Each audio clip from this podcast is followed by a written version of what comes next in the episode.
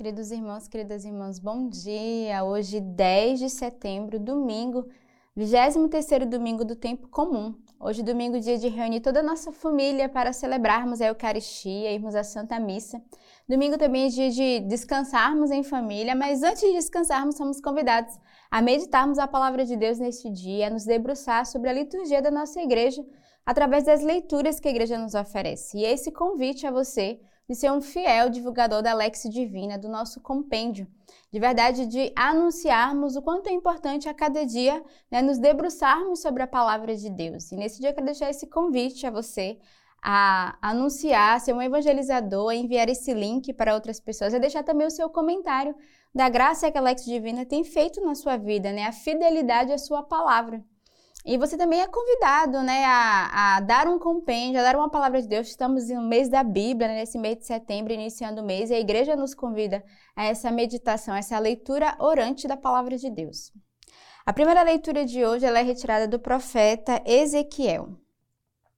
Assim diz o Senhor: Ora, a ti, filho do homem, te pus como atalaia para a casa de Israel.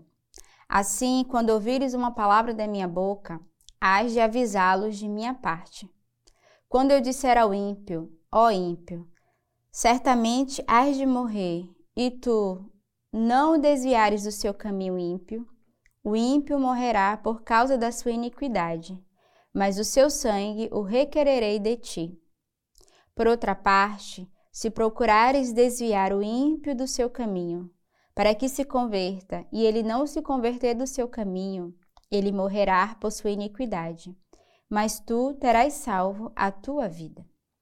Então, a primeira palavra né, que o profeta Ezequiel vai nos exortar, ele nos convida a sermos atalaias. Né? O que é uma atalaia? É um guarda que está de vigia.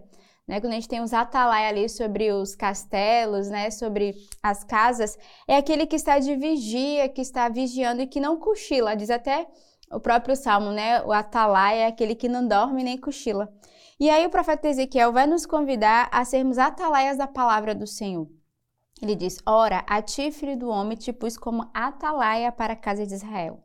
Assim, quando ouvires uma palavra da minha boca, há de avisá-los de minha parte. Ou seja, se este, esses somos convidados a ser esses receptores da palavra do Senhor e de pôr em prática, né, de estarmos atentos como vigias que escuta a voz do Senhor e que anuncia e que proclama. E aí ele vai dizer desses dois caminhos o qual nós somos chamados a viver, né, o caminho do ímpio, mas também o caminho do justo, e ele vai dizer se nós não nos convertermos, nós morreremos como os ímpios. Mas se nos convertermos, o ímpio morrerá. Então, qual é a decisão que somos chamados hoje, hoje neste domingo? A escutar a sua palavra e a pôr em prática e não deixarmos ser corrompidos né, pelo pecado, pelo ímpio, por aquele que se desvia do coração de Deus, que se desvia da sua palavra. O salmo de hoje é o Salmo 94. Vinde e exultemos no Senhor, aclamemos o rochedo que nos salva. Entremos com louvor em sua presença, vamos aclamá-lo com músicas. Entrai, prostrai-vos e inclinai-vos de joelhos, frente ao Senhor que nos fez. Sim, é Ele o nosso Deus e nós o o seu povo do seu pasto, o rebanho de sua mão. Oxalá ouvisses hoje a sua voz, não endureçais vossos corações como em Meriba. Como no dia de massa no deserto, quando vossos pais me provocaram e tentaram mesmo vendendo as minhas obras. Então o salmista convida dizendo: Vinde, exultemos, aclamemos o Senhor e, sobretudo, Ele é o nosso rochedo. E devemos proclamar o Senhor, cantar os seus louvores, porque estamos na Sua presença. Somos convidados a estar na presença do Senhor. E mais uma vez eu repito: hoje é domingo dia por excelência de estarmos na presença do Senhor na Eucaristia e aclamá-lo com o nosso louvor, a nossa gratidão. Temos tantos motivos para agradecer ao Senhor. E aí o salmista, ele não só nos convida a louvar, mas a entrar no santuário e a nos inclinarmos. Entrai, prostrai-vos, inclinai-vos de joelho frente ao Senhor que nos fez. Nós somos convidados também a adorar o Senhor, a nos prostrar diante dele, a inclinar o nosso coração e fazer a nossa súplica, a nossa oração, mas, sobretudo, a nossa gratidão, o nosso louvor, a nossa ação de graça. Ele vai dizer: não endureçais o vosso coração. Ao contrário, abre o teu coração à ação de Deus, à ação da, do Espírito Santo. Abre o teu coração à obra que o Senhor quer realizar no meio de nós e também abrir o coração para reconhecer tudo que o Senhor já fez.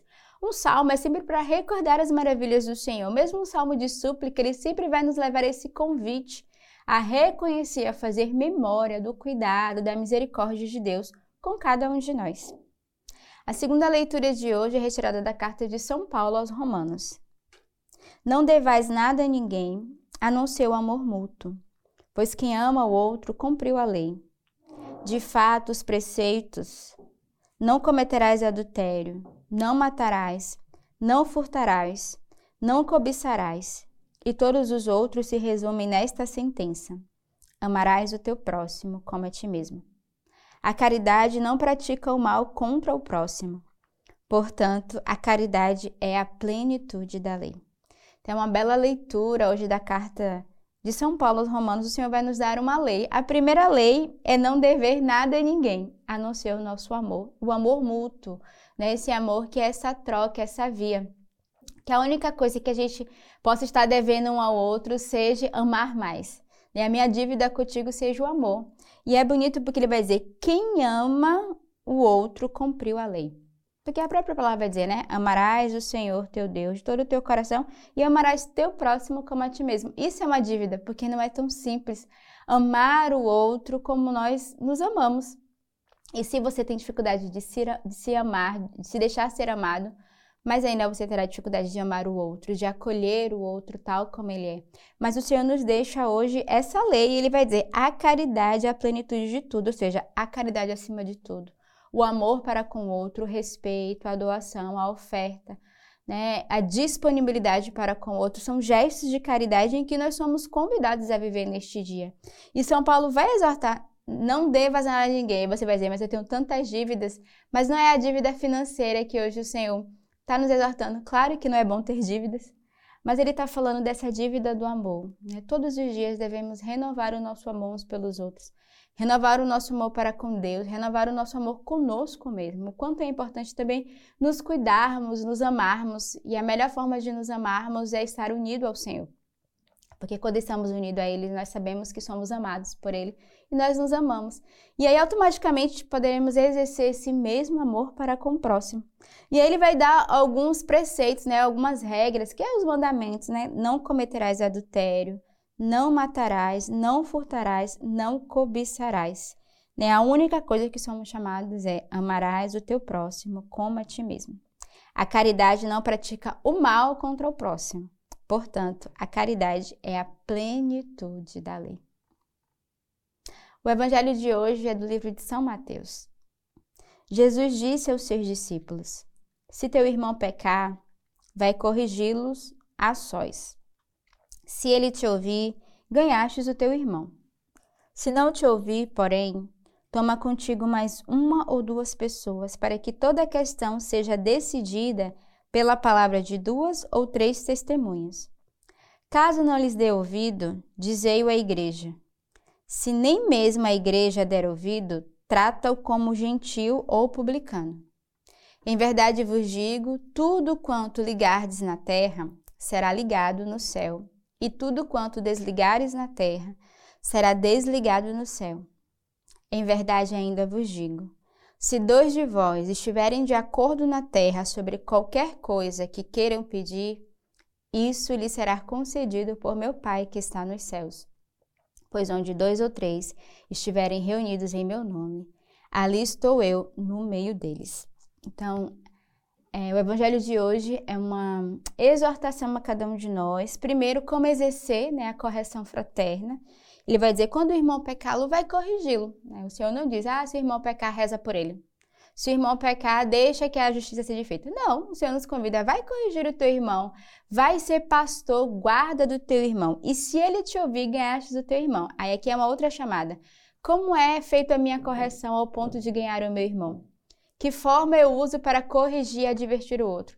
Muitas vezes nós somos autoritários, nós queremos impor um julgo, um castigo sobre o irmão na sua fragilidade, na sua fraqueza, e acabamos perdendo o irmão ao invés de fazer ele entrar numa uma leitura, uma consciência da sua falha.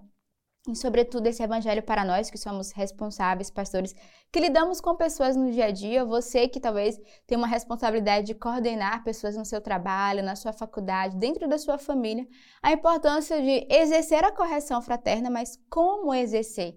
Né? Nós só ganhamos o nosso irmão se de verdade sabermos as palavras acertadas e a caridade sobretudo. E ele vai dizer que né, quando o irmão escuta, significa que foi atingido a a sua exortação, a sua correção chegou ali de fato é, no coração do outro. Mas ele vai dizer, porém, possa ser que o outro esteja irredutível à abertura do coração. Se ele não aceitar, chama uma testemunha, né, para que de fato essa correção esteja numa proteção. E aqui vai mostrar a importância de não viver as coisas sozinho, de viver com a igreja. E ele disse: caso dois ou três não escute, chama a igreja. Ele vai dando os degraus, né, os passos da correção de acordo com a abertura do coração do irmão, mas também a sua atitude diante daquele que você vai corrigir. E aí a palavra vai dizer, né? Se dois de vós estiverem de acordo na terra sobre qualquer coisa que queiram pedir, isso lhe será concedido. É que é o poder da oração da intercessão. Quando estamos na unidade e nos colocamos diante do Senhor, o Senhor escuta.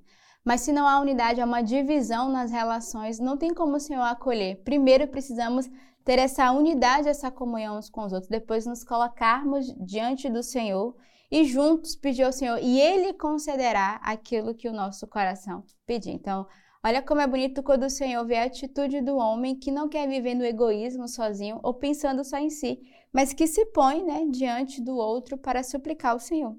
E aí o Senhor termina o Evangelho dizendo: Onde dois ou três estiverem reunidos em meu nome, ali estou eu no meio deles. Então, a importância do Senhor é que se faz presente em comunidade, se faz presente num corpo reunido.